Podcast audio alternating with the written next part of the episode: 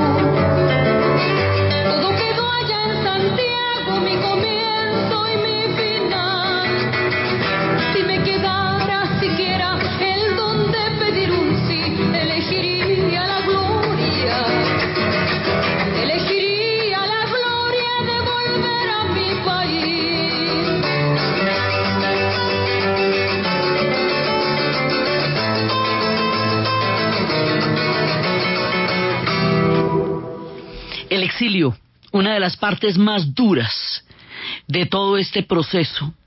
Habíamos hablado la vez pasada, más de un millón de chilenos salieron, que era poco más o menos una décima parte de la población. Y este exilio, como lo contamos dentro de todo el esquema del Cono Sur, también fueron de cuatro millones de uruguayos, 850 mil emigraron. De Argentina, muchísima gente emigró. Entonces, se formaron dos países un país en el exilio, que es lo que pasa cuando tanta gente se va, cuando hay un éxodo masivo de gente que no puede seguir viviendo en un país porque los matan. Entonces ellos van a vivir en todas partes de la tierra en una nostalgia infinita, recordando con este dolor que uno escucha a recordando a Isabel Parra, contando cómo ella siente el exilio y cómo ninguna tierra es la suya, porque ni, ninguna tierra es la de nadie cuando se está en situación de exilio. Son ríos y ríos y ríos de gente por toda América Latina tratando de salir de las dictaduras y como les decía, por el Plan Cóndor, entonces, el que se iba para Argentina lo cogían en Chile, el que se iba para Chile lo cogían en Uruguay, o sea, en cualquiera de los de Uruguay, Paraguay, eh, Argentina o mm, Chile estaban metidos dentro del Plan Cóndor. Entonces, no había escapatoria en el Cono Sur, tampoco Brasil. Así que había que salir del Cono Sur para poder escapar de las dictaduras lo que hacía que las cosas fueran sumamente complicadas. En esas circunstancias particulares había un hombre que era el embajador sueco en Santiago de Chile. Su nombre es Harold Eldelstan. Harold Eldelstan estaba entre el 72 y el 73 de embajador y él empezó a sacar chilenos haciendo salvoconductos y de esa manera pudiéndoles garantizar la salida del país eh, por medio de papeles diplomáticos chilenos y él se considera una de las personas que ayudó muchísimo, muchísimo a sacar exiliados, eh, inclusive que sacó 58 de los tupamaros uruguayos, que era como se llamaba el grupo armado en el, en el Uruguay durante, durante este, este periodo y sacó muchísima gente de Chile de toda clase, pues acuérdense que los que se tenían que ir eran todos, eran los poetas, eran los cantantes, eran todos los disidentes del régimen a todo nivel. Entonces, este personaje fue uno de los que realmente se destacó por haber colaborado para poder sacar a la gente inmediatamente, porque después de lo que pasó en el Estadio Negro, y, y, más adelante pues con la caravana de la muerte y todo, pues la cosa era realmente muy grave. La cosa era de tal gravedad que había un personaje que había sido ministro de defensa de la Unidad Popular de Salvador Allende se llamaba Orlando Letelier. Orlando Letelier salió, pero lo cogieron, lo torturaron, lo liberaron por presiones internacionales, salió, se fue a vivir a los Estados Unidos, se convirtió en un profesor universitario y luego en el 76 le hicieron un atentado y se lo hizo a un hombre que era asesor en ese momento de la CIA y lo mataron en Washington. O sea, el alcance de esto era en Washington porque el hombre hablaba en contra del régimen Pinochet, de Pinochet afuera. Como uno de los implicados era norteamericano y los pasaportes con los que entraron las personas que participaron en la conspiración eran falsificados, expedidos en el Paraguay. Eso ya se volvió una situación verdaderamente complicada. Eso llevó a un aislamiento diplomático de Chile y eh, pronto va a pasar la etapa más dura eh, de la doctrina de la seguridad nacional en, en, eh, Estados Unidos por la doctrina de los derechos humanos del presidente Jimmy Carter. Y Jimmy Carter sí va a decir estas cosas son perfectamente intolerables. Entonces, los Estados Unidos que participaron activamente en el golpe. La participación de los Estados Unidos en el golpe está constatada en los archivos desclasificados por la NSA por ellos mismos. Es decir, en Estados Unidos existe, pues como en todas partes, que los archivos están clasificados durante una época de la historia y después se desclasifican. Entonces, aquí hay documentos del, de, de, de, octubre del 78 en donde específicamente se habla de que la política lo objetivo y las acciones están encaminadas a, crear, un, a, crear un golpe de Estado para tumbar a Allende, a Salvador Allende del poder. Y eh, están todas las, las, las, claves de acción, son documentos de visita pública, eso se puede verificar en cualquier parte todo lo que tiene que ver con esto está a la luz pública. Son documentos que se pueden consultar históricamente y están en los archivos. En esa época se, se, se rumoraba, hoy se sabe, porque la misma desclasificación de archivos habló de la participación de los Estados Unidos en el golpe de Salvador Allende y en las dictaduras.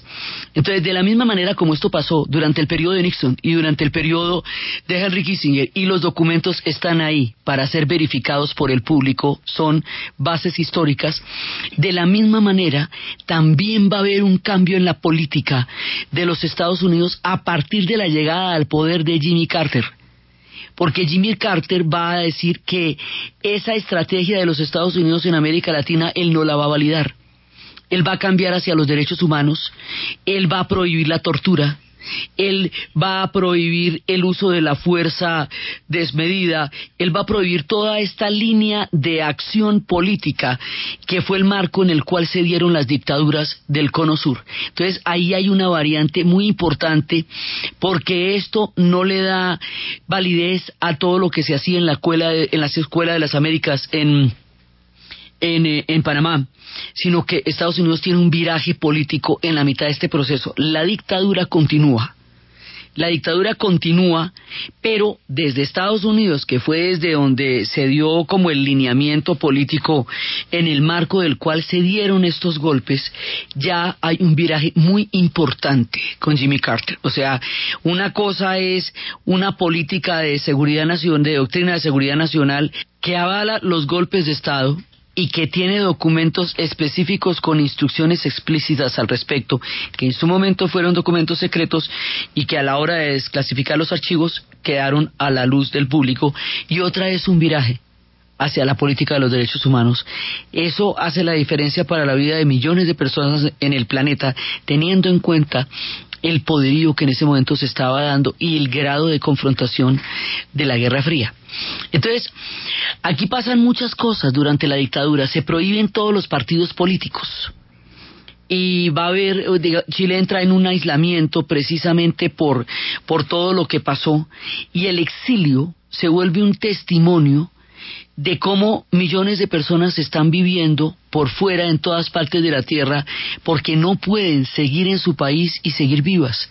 Así que se van a ver enfrentadas a vivir en diferentes culturas, a tener que aprender otras cosas, a tener que desprenderse de una tierra, de un proyecto, de una vida, de unos amigos que quedan totalmente interrumpidas por el efecto brutal del exilio de la dictadura. Entonces, en una de las canciones que se conocía como las más eh, sonadas de la época, la de Solo le pido a Dios, compuesta por León Gieco, cantada también por Mercedes Sosa, hablan de lo que significa el exilio.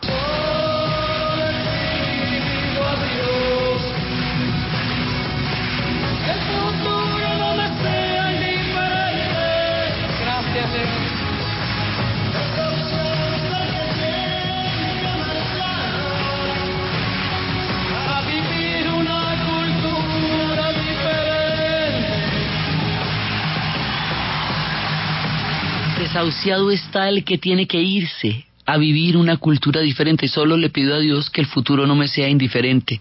Desahuciado está el que tiene que irse a vivir una cultura diferente.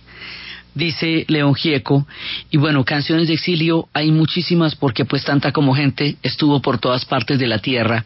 Una generación entera no va a crecer allá porque el exilio va a durar 17 años va a durar la dictadura. Entonces hay gente que salió jovencita y creció y vivió en otra parte y cuando regresa ya han pasado los años. O sea, es no tener derecho a crecer y a vivir en el país donde uno construyó una vida. Eso es lo que significa el exilio. Entonces es la primera parte de esto que es, eh, es dolorosísima y hace pues todavía más nostálgica y más terrible y obviamente los artistas tuvieron que vivir un larguísimo exilio porque fueron en primera línea los más eh, perseguidos por el régimen. Por otra parte, hay un modelo económico. El modelo económico de Chile tiene toda clase de, diferentes miradas. Una es que Pinochet dice, bueno, yo me ocupo de toda la parte política, sí, pero el modelo económico háganlo ustedes, como quieran. En aquella época, en los Estados Unidos empieza la doctrina que se conocería como la de Chicago Boys. Y los Chicago Boys van a crear una doctrina de privatizaciones, de reducción del Estado, de reducción del gasto público y van a generar una dinámica totalmente diferente a la dinámica de los estados benefactores. Entonces empiezan a privatizarse las pensiones, empieza a privatizarse la educación, empiezan a privatizarse todos los organismos que eran antes del Estado, los servicios públicos, los sectores energéticos, los sectores mineros, todo eso se va a privatizar de las privatizaciones va a haber una corrupción muy grande porque van a, eh, va a haber gente que se aprovecha de las privatizaciones para hacer mucho dinero, que las que la, vende las cosas eh, muy caro y las compra muy barata, un poco como pasó en Rusia cuando se va a privatizar todo lo que había sido el Estado en la época del socialismo y aquellos que estaban en control de los sectores que se iban a privatizar, compraron esos sectores muy baratos y lo vendieron a la hora de las privatizaciones a precios increíblemente altos. Y ese, en, en el caso de Rusia, ese fue el origen de la, de la mafia rusa y eso lo hizo la nomenclatura. En el caso de Chile, en la dictadura se vio mucha gente, pues hubo gente que estuvo metida en la corrupción de las privatizaciones. las privatizaciones van generando una gran cantidad de desempleo y en un momento dado este modelo va a llevar a una crisis, una crisis que va a tener todo el mundo en América Latina porque va a haber una crisis de pago de la deuda, que va a ser la crisis de la de lo que va a ser la generación, la década perdida en América Latina. Pero hay un punto en que esto va a producir muchísima gente por fuera de, de las oportunidades laborales, el baile de los que sobran que lo habíamos puesto la vez pasada, habla de la privatización de la educación y cómo la educación se vuelve una cosa de unos pocos y la gran mayoría de los chilenos quedan excluidos en el baile de los que sobran.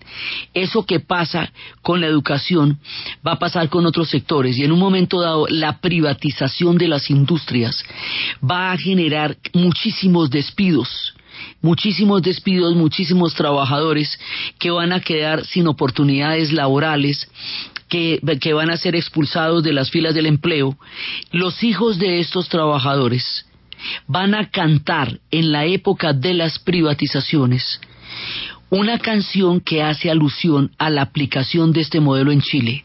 Los prisioneros de Chile cantan las industrias. Están paradas esperando a las manos que decidan hacer andar.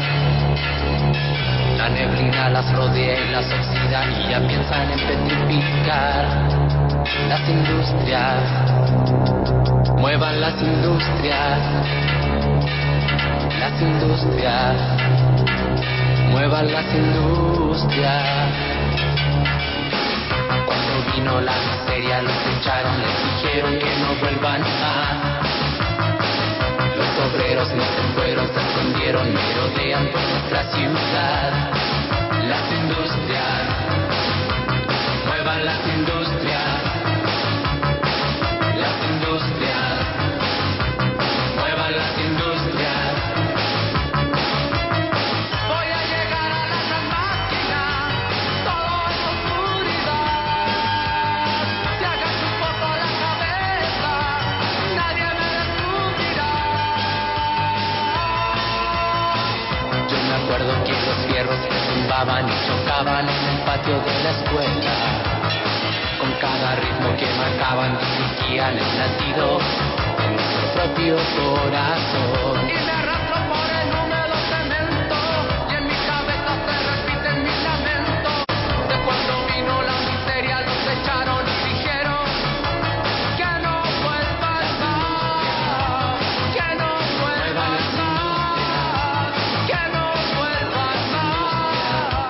Este es un momento crucial en la historia de Chile y los prisioneros van a tener un papel muy importante. Ellos van a estar censurados en la radio, van a estar censurados en las emisoras, pero le van a cantar a la gente. Van a cantar canciones codificadas, van a tener coros como Vamos al Parque para apoyar una movilización muy grande que se fue haciendo silenciosamente en los parques van a ser mensajes que la gente de su generación y de su época va a poder entender y que un poco como pasó en Argentina con Charlie García, con los dinosaurios, cuando él empieza a cantar letras sofisticadas que no sean tan evidentes para la dictadura, pero que sí sean entendibles para las personas que se quedan. Los movimientos de música popular se tienen que ir, toda la gente de la canción protesta, pero los rockeros surgen y se quedan porque los rockeros pueden seguir diciendo cosas que ya la gente de la canción popular no va a poder decir porque sencillamente no va a poder quedarse allá.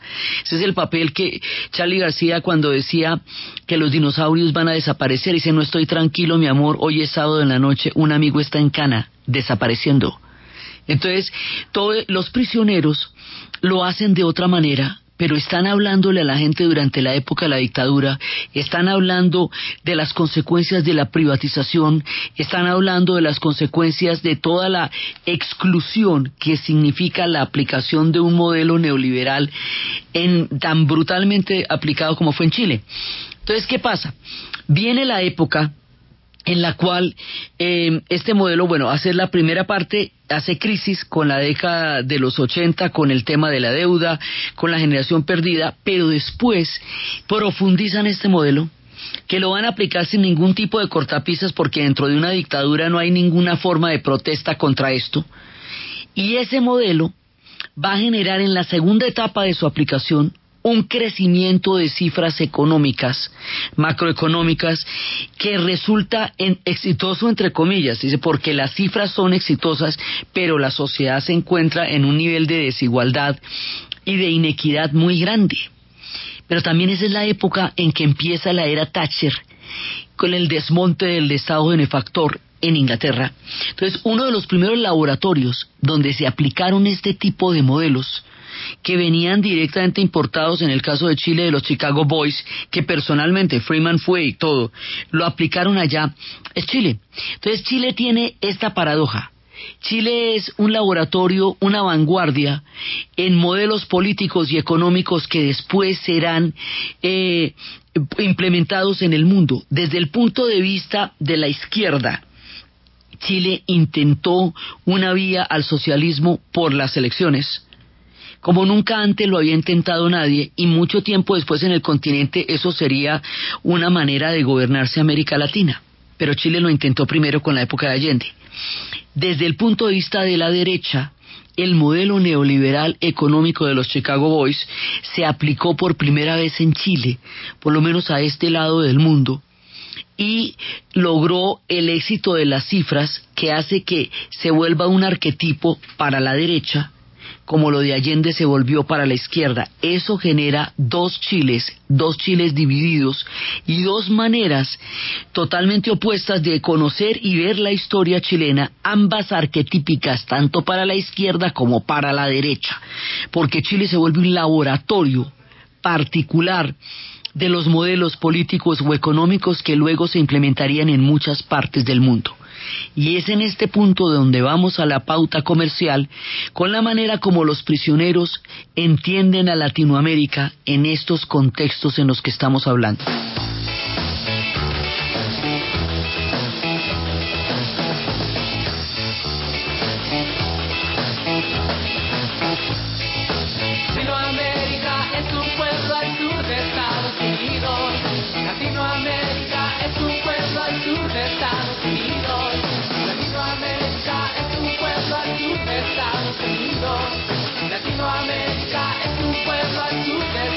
Así los prisioneros cantan lo que se percibía en ese momento. Dicen que nadie en el mundo toma en serio a esta tierra llena de dolor y de tristeza.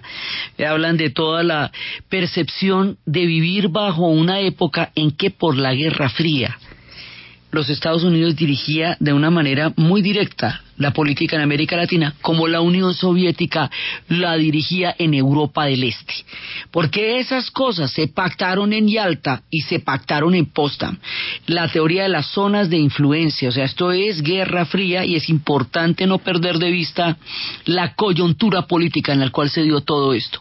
Porque otro tanto, pues estaba pasando en Europa del Este, que eso lo hemos visto en su momento, pasó lo de Praga, pasó lo de Hungría, pasó lo de cada una de las veces que se reprimieron cualquier cantidad de movimientos de reformas, eso también pasó. Eran las dos caras de la Guerra Fría, una en Europa del Este y otra en el Cono Sur y en Centroamérica.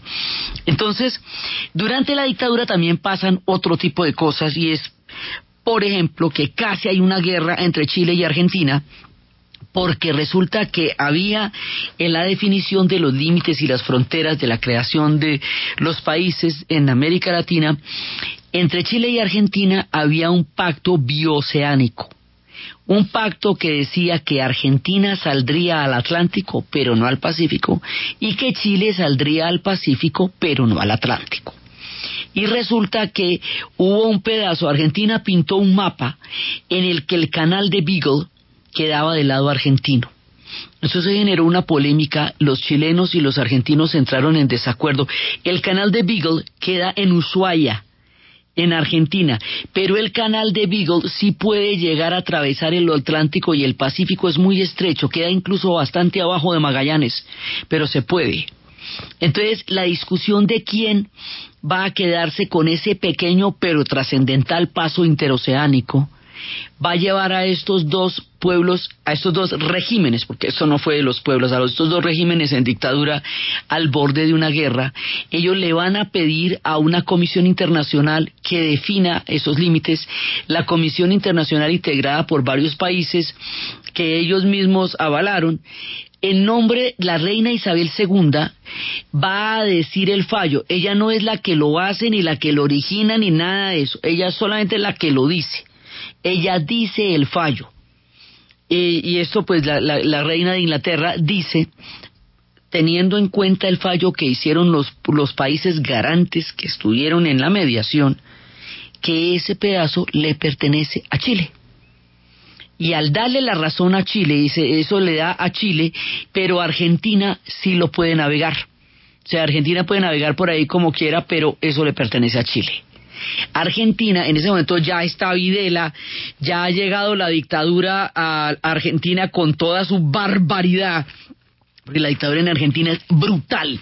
Lo que pasa es que estamos hablando de Chile, pero la de Argentina con la escuela mecánica de la Armada, con los 30.000 desaparecidos, los vuelos de la muerte en el río de la Plata, la gente drogada mandándola de los aviones, es terrible. Entonces, dos dictaduras en estos grados de polaridad y de confrontación están a punto de meterse en una guerra porque en ese momento los, eh, el régimen de la dictadura argentina empieza una cosa que se llama la Operación Soberanía, que la dirige Videla, y es para declararle la guerra a Chile. Entonces el Papa Juan Pablo II tiene que intervenir y decir, no, no, no, no, no, no se vayan a agarrar, no se vayan a agarrar porque esto se vuelve muy dramático. Y la mediación papal impide que ellos se vayan a la guerra, las dos dictaduras que de otro punto eran aliadas en todo el esquema del Plan Cóndor y del Tono Sur. Entonces, esto que fue en el 78 logran eh, evitar que se vuelva una, un problema muy grande, pero sí va a haber muchísimo gasto militar de aquí en adelante, muchísimo, más del que había antes, lo que le quita espacio a otros sectores de la sociedad y lo desvía hacia, hacia el presupuesto militar. Entonces, en ese momento, eh, Chile va a quedar, digamos, como eh, con una buena favorabilidad con Inglaterra. Y más adelantico, un pelito más adelante, cuando se dé la guerra de las Malvinas, Chile le va a dar información a los ingleses sobre el territorio de las Malvinas por cuenta de su papel en, la, en el problema del canal de Beagle, lo que va a generar entre chilenos y argentinos profundas heridas que por ahí todavía de vez en cuando se recuerdan, aún en los partidos del fútbol de la Copa América. Esto hubiera podido irse a mayores, no se fue a mayores, pero también sucedió durante la dictadura. Entonces sucede todo el tema del modelo económico, todo el tema del exilio, y todo el tema de lo que va a ser esto de la de, una posible y terrible, pero afortunadamente no se llegó hasta allá confrontación entre estos dos, dos regímenes por el canal de Beagle. A todas estas, los chilenos empiezan a crear poco a poco, poco a poco, una oposición, lentamente. Van empezando a traer clandestinamente gente que estaba en el exilio, poquito a poquito, poquito a poquito, y hay un primer referéndum y en el primer referéndum en donde el régimen gana, pero en el primer referéndum se autoriza la se legalizan los partidos políticos todos excepto el comunista porque los partidos políticos habían quedado suprimidos, el país había quedado bajo la censura total y se había prohibido el pensamiento distinto al pensamiento del régimen. Eso es lo que significa una dictadura, que la gente no puede tener ningún desacuerdo con el régimen porque la matan. Entonces, ahí empieza a darse, digamos, como una situación en la cual los partidos políticos pueden empezar a existir, pero de una manera muy, eh, digamos, como muy sutil. Y empieza todo un proyecto gradual, paulatino, intenso, poderoso, para crear condiciones de oposición que puedan llevar al fin de la dictadura y que lo puedan hacer de una manera constitucional a través de un plebiscito y no a través de un baño de sangre, que de sangre ya han tenido bastante. Entonces empieza a darse, o sea, la campaña del no en 1988, que se hace el plebiscito para que pudiera eh, decidirse si quieren que continúe Pinochet en el poder, ese es el sí, o si quieren que Pinochet se baje del poder, ese es el no. Esa campaña del no que muchos sectores verían como algo amañado porque el plebiscito anterior, el del 81, pues lo que hizo fue hablar del régimen ocho años más, que era como estaba escrito en la Constitución. Aquí quienes ven que eso no tiene caso, lo ven con escepticismo, les parece que eso es amañado, que solo votar ya de hecho legitima la permanencia de Pinochet en el poder. Pero hay otros chilenos que ven en este plebiscito una gran oportunidad, y no solamente una gran oportunidad, la única oportunidad en la vida para deshacerse de una dictadura por la vía de la democracia de un plebiscito y no por la vía de un baño de sangre. Les recuerdo que tumbar a un dictador es una cosa muy difícil. Los españoles no pudieron en 40 años en que Franco gobernó hasta que se murió Franco. Sí, la tumba del dictador en, en Lisboa, en Portugal, requirió toda la revolución de los claveles. La caída de la dictadura en Argentina se dio por la guerra de las Malvinas. La dictadura se desmoronó porque la guerra de las Malvinas que se hizo para tratar de fortalecer una opinión interna cuando ya el régimen no tenía control sobre, ni siquiera a través del terror sobre los argentinos. Y resultó fue que fortaleció a Margaret Thatcher. La Thatcher les dio una guerra terrible en el 83 perdieron, la censura le engañó al pueblo argentino, los hizo creer que estaban ganando lo que nunca ganaron y además los, eh, los, militares les robaron el aporte que todo el pueblo dio para ayudar a los muchachos en el frente. Esto hace que la dictadura en Argentina se desmorone. Y la prohibición de las, de las canciones en inglés en las emisoras argentinas hizo que 20 años de rock argentino salieran y que el rock en América Latina fuera un fenómeno muy importante, lo que se llama el rock en tu idioma. El rock en español está ligado a la guerra de las Malvinas, nosotros hemos contado esa historia en la historia del mundo antes, y ese fenómeno va a hacer que hay una explosión totalmente creativa y nueva de nuestra propia narrativa a través del rock en el continente. Entonces, pero esto que pasa en Argentina, que se desmorona una dictadura por una mentira, por una derrota, por una censura, porque le hicieron creer al pueblo argentino que estaban ganando lo que no estaban ganando. Porque además en esa guerra, pues como les digo, Chile eh, colaboró con los ingleses. En esa guerra, eh, digamos, fue una fue un, un momento muy grave en la historia de los argentinos. Ese hecho que desmorona y que fue tan doloroso la guerra de las Malvinas, no se produce en Chile.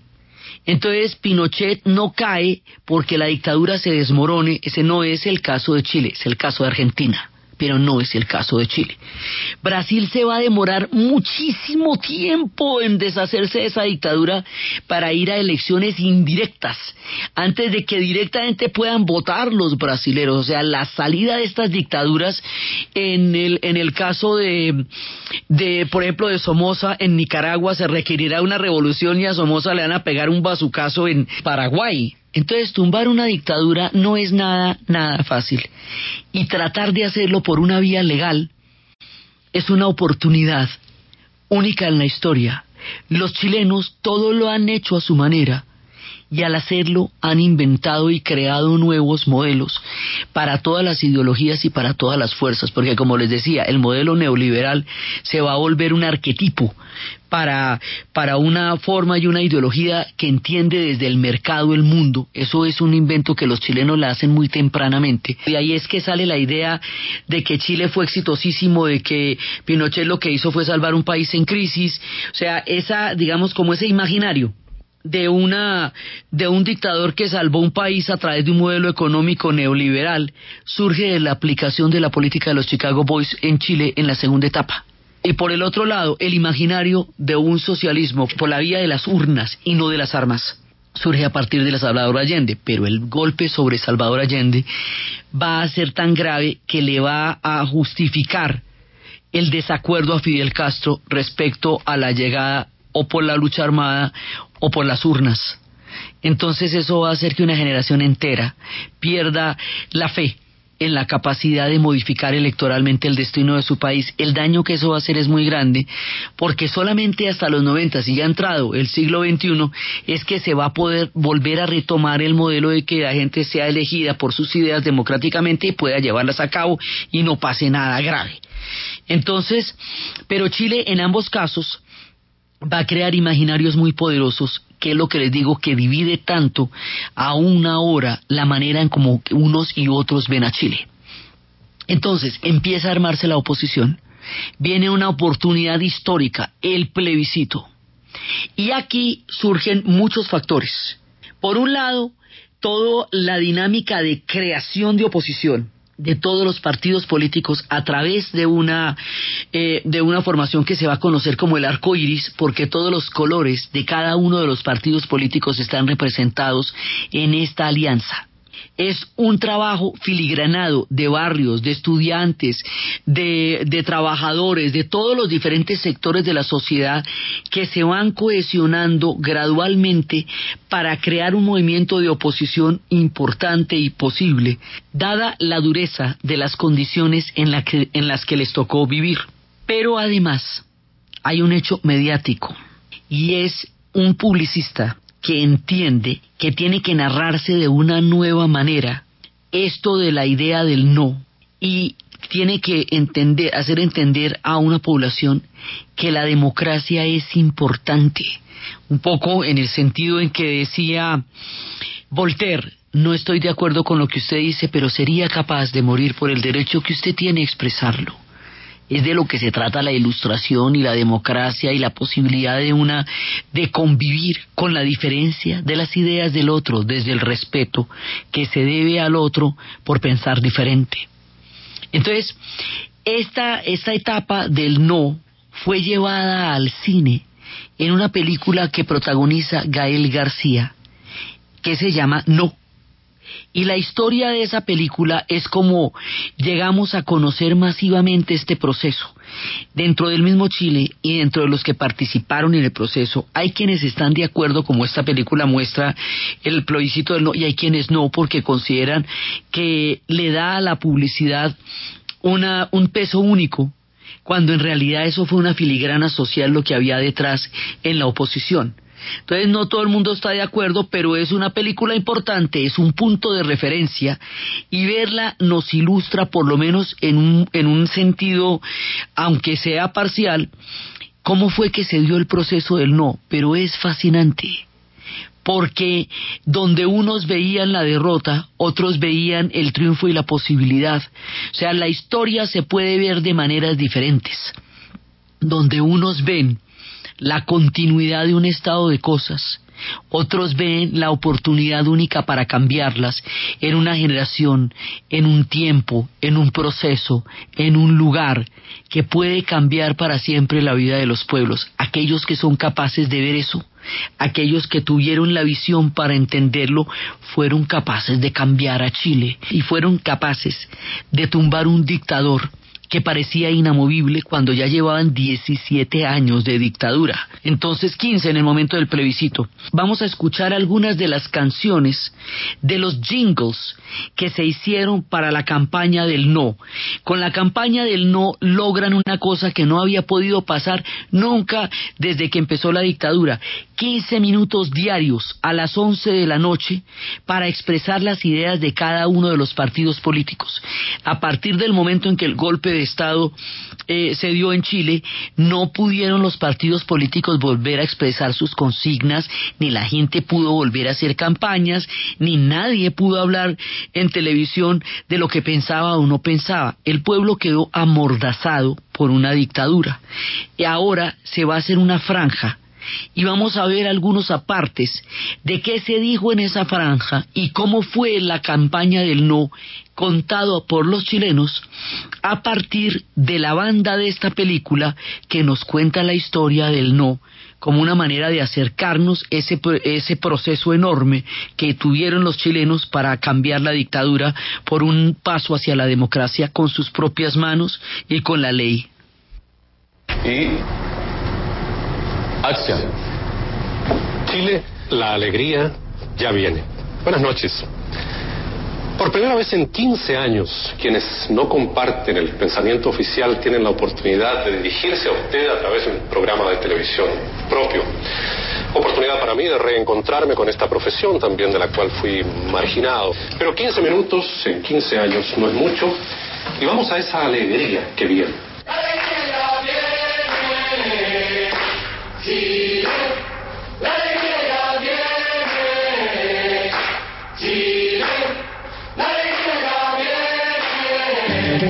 Porque diga lo que diga, yo soy libre de pensar, porque siento que es la hora de ganar la libertad. Hasta cuando ya de abusos es el tiempo de cambiar, porque basta de miseria, voy a decir que no. Porque nace el arco iris después de la tempestad. Porque quiero que florezcan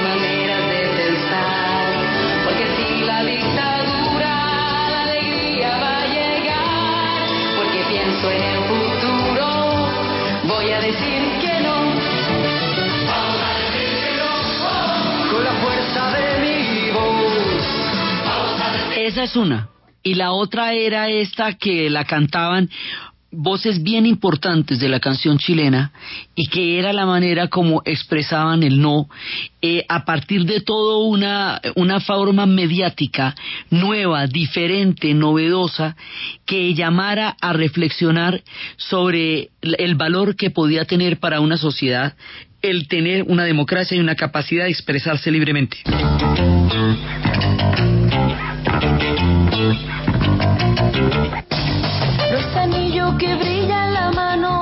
No es el príncipe para los gitanos, no es la espada para el mosquetero, no es enigma para el hechicero.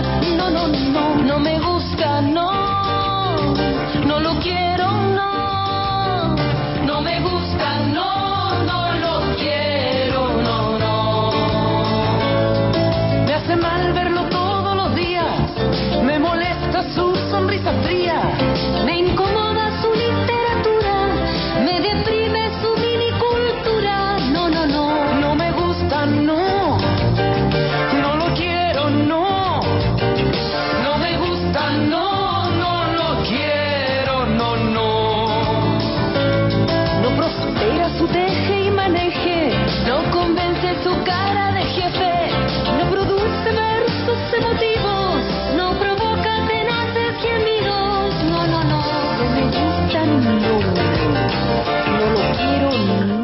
estas canciones de la campaña del no, con el jingle, con la forma como empiezan a organizarse para tumbar la dictadura en un plebiscito y no en, en un baño de sangre, vamos a continuar este proceso que nos va a llevar al Chile moderno, a la actualidad, al país después de la caída de la dictadura en el siguiente programa.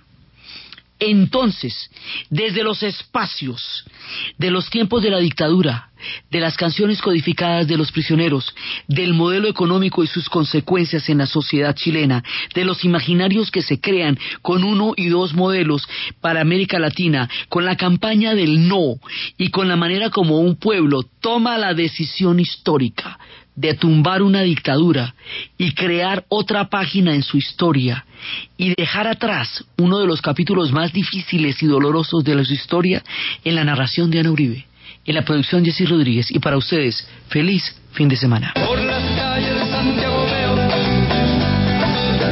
no puedo creer la cosa que veo. Por las calles de Santiago veo. Adiós carnaval, adiós general, adiós carnaval, Sebastián. Y el que no salte es Sebastián. Y el que no salte es Sebastián. No puedo creer la cosa que veo. Por las calles de Santiago